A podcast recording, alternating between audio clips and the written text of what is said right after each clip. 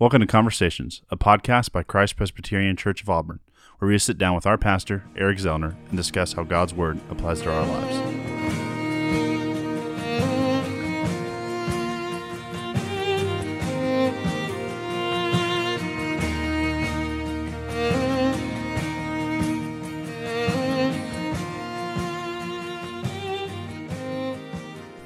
Welcome back to Conversations. Um, we are back this week, just Eric and I. Um, we are uh, done with the uh, worship series that we were doing, and so we're going to do a new series now. Um, still under the Conversations heading, but it's going to be talking about our core values that we have as a church early on in the church. Um, on it was actually they were printed on our bulletin. They were called the distinctives, but really they're our core values. They do make us distinct from um, maybe other churches or other organizations, but um, they're really truly our core values as a church. And so you actually can find them on our website um, if you just go to Christ Pres um, Church Auburn. Christ, ChristPresAuburn.org. ChristPresAuburn.org. If you go to who we are, um, and then you go to core values, this is actually what it is. So there's eight of them. So we're going to be doing another four part series. Um, we're going to be doing two each ones. Um, just quickly, if you don't have them in front of them, in front of you, uh, it's biblical expository preaching, biblical worship, biblical theology, biblical holiness, biblical evangelism, church, church planting and missions, biblical discipleship, bib- biblical wisdom, and biblical community. So, um, tonight we're just going to be talking about biblical expository preaching and biblical worship in more in depth. But Eric, I would love for you to kind of talk about where these kind of came about. Why did we do core values? Everything sure. like that. Yeah, that's a great question. The we actually, you know, when you when you decide you're going to plant a church in this denomination, I think it's important to to think in terms of not just. Uh, you don't want to plant a church with a negative vision. You don't want to go, okay, well, well we're not going to be like so and so church down the road, or, or we're not going to be like whatever um, bad experience we've had in the past. Mm-hmm. We want to we want to begin with a positive direction. So here's who we're really going to be, and that we uh, initially Wayne Alderman and um, and we had a, a temporary session that was put in place by the presbytery, and Wayne was one of the elders on that temporary session.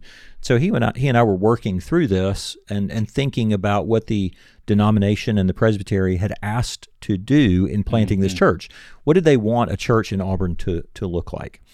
And then a part of that was being able to to put it in terms that could be um, easily easily understood as well as uh, easily grabbed onto. Mm-hmm. And so, it, while it was a mouthful for you to have to read, I mean, everyone begins yeah. with the phrase biblical, biblical, biblical, yeah. biblical. What we're trying to do is recognize that all of the things that we're describing here are actually rooted in Scripture. Mm-hmm. Um, and so, as uh, in our old bulletins, we used to say our mission is to proclaim Christ and make disciples of the greater Auburn community, including the students, faculty, and staff of Auburn University. We pursue this call by proclaiming the gospel to the Auburn community, seeking to grow the followers of Christ through the means of grace, and working closely with RUF, uh, Reformed University Fellowship, and other willing campus ministries. Mm-hmm. Uh, and then we said, with this purpose in mind, the church embodies these distinctives, and we changed the the phrase from uh, distinctives to core values because it didn't didn't want to insinuate that there are other other churches. Like we're the only ones who've ever thought of having expository preaching or we're the only ones that ever thought of um, what worship should look like. So by way of saying these are our core values we're basically saying from the very earliest days this is what we've kind of rooted our church on. This is what we desire this church to look like. So let me say this personally. One of the reasons that i think this is important for our church is that this isn't really just Eric's vision mm-hmm. for what this church should be. It's really a vision for what the the denomination and the presbytery intended it to be. Mm-hmm. And what Wayne and I were doing was putting on paper an explanation of that in the context of Auburn, um, and what we hoped that we might uh, strive towards. And so we'll, we'll just kind of begin with the biblical expository preaching we we say there a church that believes in preaching sequentially. Um, mm-hmm. Another way to say it is is systematically through the books of the Bible, carefully explaining, illustrating, and applying the text to the congregation. And I, I always talk about this in the inquirers class. For all those who go through the new members class, it's we're basically saying that uh, we we hold a very high view of preaching, but mm-hmm. not just preaching like a guy has some things to say. but really, um, what does the Bible actually say to us? And so we believe that the entire Word of God must be captured. Uh, and the way you do that is just by simply sequentially or systematically walking through the Bible. Mm-hmm. Um, I hear time and time again from people when they come to join our church, they will say, I was attracted to the fact that you all just seem to walk through the Bible. Yeah. Um, and when there's moments in my own human weakness at 49 years old that I go, hmm, can I do this for the rest of my life? Am I tired? Mm-hmm. Um, I often go, well, all I'm really doing is walking through the Bible. Yep. And I'm just letting the Bible speak. Mhm. And Josh does the exact same thing. He's Cool. working through Colossians, even as I'm working through Mark. And uh, and what we're trying to do this is this is the way we described it: carefully explaining, illustrating, and applying uh, the text to the congregation. And so, to explain the text is to say, what does this portion of the Scripture actually mean? Like last week, we're in Mark chapter 4. We were dealing with several parables there. And it, it's important to say, what did Jesus mean to his original audience? And then moving beyond that, what does that mean for those of us who are reading it today? Uh, how does this apply? Uh, how, how, how can we understand it, its meaning? And a lot of times with explanation, this is why I think you know it's it's helpful to have seminary training or have some other training when you study for preaching, Mhm. uh, because the context of any passage of Scripture is really uh, what tells us exactly how we should understand it. Um, a lot of times, where there have been things that have been taken out of context, the explanation is warped by what the person wants it to mean. Yep. Um, and so, we want to begin with what did what did the writer mean? Um, what did God mean through that writer? And then how can we understand that today? So sometimes it requires uh, an explanation of what's going on in people's minds. Um, We're talking last week about multiple parables that are very agrarian, right? Seed that's sown in the ground, and um, and various illustrations like that. And so we talked a little bit about some of the details of that, illustrating, which I would have to say is probably my uh, weakest uh, aspect of my preaching. Illustrating is um, basically taking um, pictures or word pictures to help understand what the explanation means. I always think Josh does a really good job with this. Uh, when he preaches, he he uses illustrations and he doesn't let the illustration run the whole sermon. Um, all of us have been to sermons, we've sat in churches where we've heard illustrations that you're like, man, I can completely remember that illustration. Mm. And then you go, now what was the point? Yeah. I don't know, but it was a great story, and I remember the great story. Yeah. So often, that's that's what illustrations turn into if we're not careful. And so, we want illustration to fall in the place between explanation and application. Like we're really here, an illustration has to help prop up or support the explanation uh, to kind of drive it home. And often, when illustrations are done well, that leads us to application. Uh, a lot of times, what I'm doing is I'm explaining and applying, explaining and applying. Uh, Josh does this well, I do think, explaining, illustrating, applying. Um, and so that's when we talk about it, uh, biblical expository preaching. That's really what we mean. Biblical because it's it's what the Bible uh, is teaching us. One of the things that so before I go to biblical worship, I, I would mention this. One of the reasons that we uh, wrote these particular distinctives in this way is there's a there's a phrase in the in the PCA's Book of Church Order. It simply says the Bible is the Word of God written. It's the only infallible rule of faith and practice. And if you've been at Christ Pres for a little while, you will have heard me repeat that in some occasions, oftentimes right before I preach or something like that. But uh, so I, I say that because all of our core values that are on the website there are either matters of faith, like what we believe from the scriptures, or practice, like how we're going to live that out. Um, and when I say their core values, and I, I, you know, we recognize there was a little bit of moment where we were calling them distinctives, it's because in some contexts they really this would be unique from what others are doing. Not that we're the only ones in the whole world, but they they are unique. And so, biblical expository preaching. The second one is biblical worship. Um, and in biblical worship, again, we're talking about um, the practice, um, the only infallible rule of faith and practice. So we believe that that um, the Scripture, the Bible, actually teaches us how we are to worship. Our preaching is informed by what God's given us in His Word. But our, I mean, in, so in, in in a sense, our practice of preaching is a biblical practice, uh, or we hope it is. Biblical worship says this: a church that loves the forms of liturgy of the historic Reformed tradition, and by conviction desires to see the focus of worship on God. So let me start with the, where that begins. A church that loves the forms of liturgy of the historic Reformed tradition.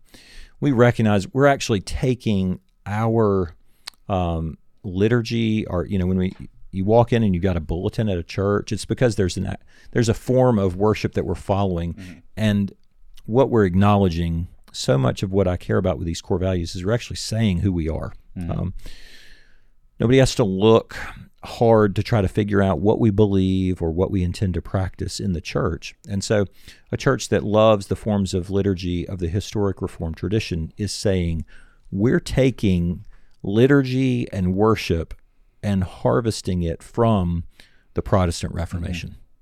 And we believe that many of those forms were taken from the early church. Um, and that there's a moment and a season of time, uh, several hundred years in there, which have historically been called the Dark Ages, where the Roman Catholic Church um, morphed some of the original forms of worship and, and they were twisted and changed into what became the Mass. Um, and so I say that because we're we're saying all of our worship uh, distinctives, and I mean the core values that we care about, we're drawing those from that historic tradition. So let's uh, let's be clear about what this means. In one sense, this is distinct, Yeah. right? I would expect a Baptist church to draw from Baptist traditions. Yeah. I would expect a Pentecostal church to draw from Pentecostal traditions. I would expect a Lutheran church to draw from Lutheran traditions. Problem is that um, in our modern world where things don't have the name of the tradition in the name, people are left going, I don't know, we're just a community church or we're a fellowship church or we're a Bible church or something like that. Um, and that doesn't actually give us any clarity on what we're walking into. So somebody could walk into um, the the desire is that somebody walks into Christ Presbyterian Church, they they may not know what Presbyterian is, but that's at least a marker. Um, and I, you know, it's it's no surprise to anybody that it's actually easier in our context in our world not to tell you other people who you are. right? That's actually far easier. Yeah. And and to presume by that that we're well we're just really a church for everybody. Um, and and while I would hope everybody would hold these same views and want to come and figure out what does Presbyterian mean and that kind of thing, uh, I just think it. Uh, this is me personally. I just think it's a little bit unclear um, when churches do not have some kind of clarity in their title or their name, or it's hard to figure out. So when we say this, we're saying we're Presbyterian. That has the that has very clear distinctives. Mm-hmm. So as Auburn City, Opelika City, Lee County grows, I knew and we knew, the Presbyterian, the denomination knew, this town is going to grow. And while we want to be about the business of evangelism and sharing the gospel with others, we also want those who are coming as sincere seekers for a church to know exactly what we are um, and not try to um, hide that at all. So, the second part of that, um, having this liturgy that comes from the Reformed tradition, by conviction desires to be the focus of, d- desires to see the focus of worship on God. Um, Yeah, I know you, you and I. One of the things I was going to say was, uh, where if the focus is not on God, you know what, where, where, where are other churches who maybe don't hold to the same value, you know, where, where do you think their focus could be? How would that would be misinterpreted? Yeah, yeah. And and I, I suspect if you went anywhere and you said, "Hey, is y'all's worship focused on God?" They would go, "Yep, yep." Would Uh, hope so. Yeah, that's right. I mean, you would you would hope they would you would think that. Um, this is actually, in some ways, and I don't think everybody would read this and go, "Oh, they're speaking very specifically," but this is actually a very specific way of connecting to the Reformed tradition, because um, what we're acknowledging is that Reformed worship, biblical worship, has always had as its focus God. But this is very particular in contrast to certain, there's a couple movements that the emerging church movement of the of the late '90s, the um, emergent church movement of the late '90s, early 2000s, emerging and emergent. Um, those two movements kind of sought the concept of being uh, a church, and I think it was um, well, it's um, Charles Stanley's son over in Atlanta. Andy Stanley. Andy Stanley, who who used the term "a church for the unchurched." Right, Yeah, that was yeah, originally what yeah. that was his kind of design, and and they would be of those uh, veins in thinking, "Hey, we're going to be a church for people who don't Yep. Go to church," um, which sounds great, except that eventually people are starting to come to church if they're coming to your church, so they become. Sure. So you either have to say our focus is only evangelism, and then we got to direct people somewhere else, or you actually need to say. Um, we're going to have to have a discipleship arm of this thing Yeah. and we're and and so uh, by saying a church for the unchurched partly what you're saying is that this is a church that is seeking to accommodate Mm-hmm. To those who do not have um, and maybe a worship more focused on community and being together, belongingness, rather than Mm-hmm. maybe the sole focus of worship and coming together is God. Maybe the more focus is coming together itself. yeah yeah Maybe that. i do think that i think community fellowship uh, even the experience Mm-hmm. Yeah. right That's yeah. and and there's something about the concept of experience which well i mean we we recognize this i mean we're a we're an incredibly uh, entertainment focused Mm-hmm. culture and so what we're actually saying in this biblical worship idea is we're we're actually not seeking human entertainment which is a little bit unpopular to Yeah. say the least right um, in a world that that sells entertainment and in in uh, pastors if you flip on the TV or you look at those churches that seem to be exploding they're they're actually selling some form of entertainment Yep. otherwise you'll turn the channel really quickly Yep. um, so unless you're you know you're deeply moved by the actual scripture itself uh, my my point here is that um, I'm I, I wouldn't be able to go. Hey, I could tell you this church, this church, this church, and this church, which do not focus their worship on God. Yeah. But I would say that there are markers or distinctives that can often tell us where our focus is. Um, and and to be honest, you and I, every single Sunday, are doing battle with our own flesh Absolutely. to want to worship ourselves, to want to be distracted from the worship of God. All we're saying in this particular core value is that we're going to try to form our worship so that um, God is the audience of our worship and we are not the audience. That's really the heart of what we're saying. Who's the audience? And the way that you can discern the audience of the church, um, particularly in worship, is uh, whether we're whether the entirety of the church is built on providing services, and I don't mean like worship services, I mean services um, to the community or to the congregation. It can be both or either, um, or whether or not we actually have a high view of of worship. At Christ Pres, I really um, hoped and knew that what the Presbyterian the denomination wanted here was a church that really did put the worship of God as the central part of, of the church life. Um, and so, uh, to back to our earlier point, um, these should carry on beyond the first pastor of the church. They should carry on beyond me. Um, they should carry on to every pastor who's ever hired in addition to me, or every pastor who's hired after me, because these core values are really the essence of what it um, the church was always intended to be. So, to, you know, I think one of the reasons I wanted us to go through this particular series is because the vast majority of people who go to our church will not have ever seen this tab on our website. Yeah. And they would not take the time to go read those. But it's important to know, oh, that's exactly who they are. Yep. This is what they care about. Yeah.